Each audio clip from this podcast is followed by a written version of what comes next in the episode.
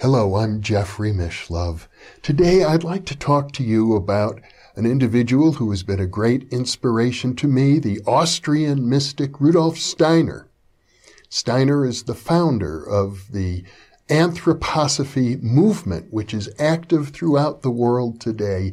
And he was uh, what one would have to call a polymath in, in the very broadest sense. He was a creative genius in many, many, many different areas. He developed, for example, just one of his contributions is an art form known as eurythmy, in which one takes the spoken word of poetry and expresses it through both voice and movement at the same time. So it's like dance. It's not dance. It's like poetry, but it's more than poetry. It's like yoga but it's different than yoga. The idea is to express through movement the etheric quality of the emotions and the words of the poetry.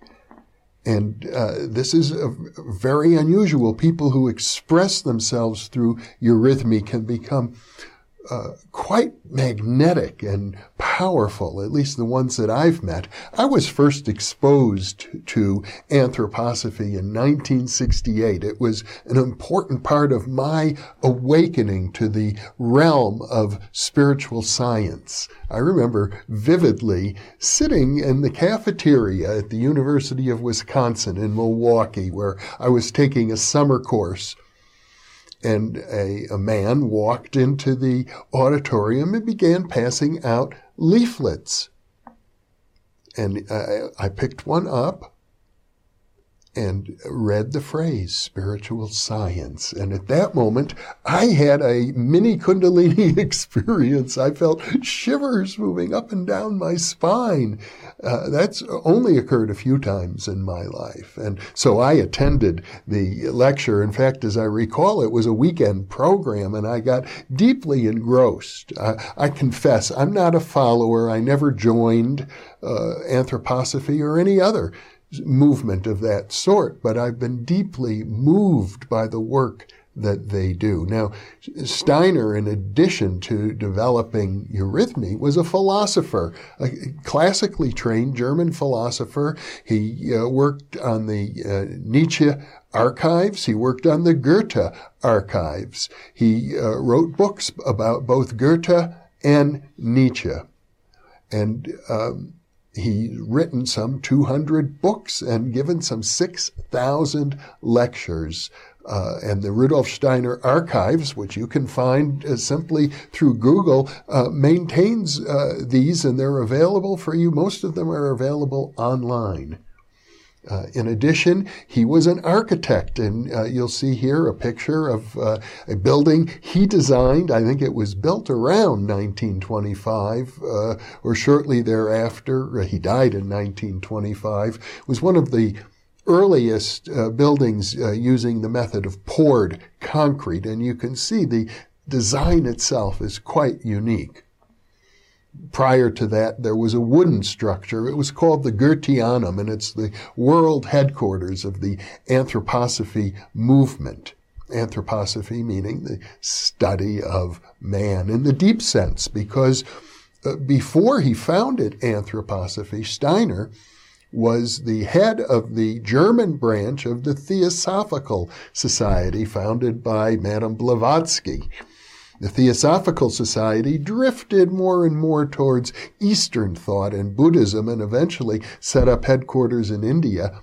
Steiner was more oriented towards the Western mystical tradition, and that's when he broke away from theosophy and set up the anthroposophical movement. But he was quite a creative genius in his own right. He um, wrote plays that are performed today in the Goetheanum, which is one of the largest theaters, at least when I visited it back in the early 70s. It was said to be the largest theater in Europe outside of Moscow. And uh, he, it, the, building has stained glass windows uh, with a unique method of carving into the glass to create images of color and light. And that was developed by Steiner. And he is also known as the father of biodynamic farming. He founded a system of education that is very active today known as Waldorf schools. He uh, developed systems of economics and politics. He uh, actively uh, contributed uh, to visionary literature, and I have referred to him in the very first segment of the In Presence series uh, because his book, Knowledge of Higher Worlds and Its Attainment, was a big inspiration to me. Here, I'm showing you now a watercolor painting done by Maulsby Kimball, who I met back in 1968 when he was the president of the Anthroposophical Society in America and, and a fine painter in watercolor. This is a style of painting developed by Rudolf Steiner. It's called Master and Disciples, and it portrays a master, a spiritual master, working with disciples on the astral plane. Now, Rudolf Steiner also wrote about a process he called initiation, and I'd like to discuss that uh, now. He one, one might say initiation is a concept one can find both in Eastern and Western mystical traditions. And in a previous segment of In Presence on blocks to psychic functioning, I talked about how we have a difficult time taking in the pain of the world. We tend to numb ourselves so that we don't have to experience the pain of the world. And I also talked about Sigmund Freud's great discovery that we don't even want to know about our own pain, our own suffering, uh, our, and our own feelings that are not consistent with the values of the larger society, our sexual and aggressive urges. So when Steiner writes about initiation, he refers to what he calls having to pass through the guardian of the threshold. And he says there are two of them, the lesser guardian and the greater guardian. And one has to be spiritually and morally prepared for this. I think that's especially why Steiner wrote that one should seek to take two steps towards ethics before taking one step toward knowledge or power because the confrontation with the guardian of the threshold is necessary in order to achieve spiritual initiation. Uh, now, as I say, I'm not a follower of the movement. I'm certainly not an expert in some of the fine points of what initiation means to people in anthroposophy, but I do have my own take on it based on personal experience and study, and it's this that in order to achieve an initiation and opening up to these higher worlds and opening up to one's own clairvoyant and psychic abilities, tuning in, one might even say, to the infinite, one has to confront one's own shadow. To me, the guardians of the threshold are what we might think of as the Jungian shadow, our own dark side, both greater and lesser. Now, that's going to mean different things to different people.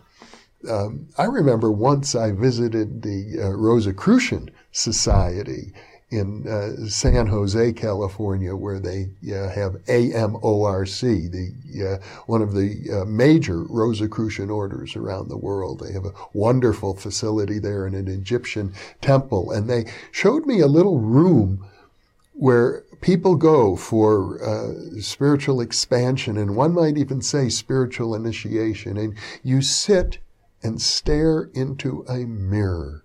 That's what it's about, so that you can see yourself more deeply.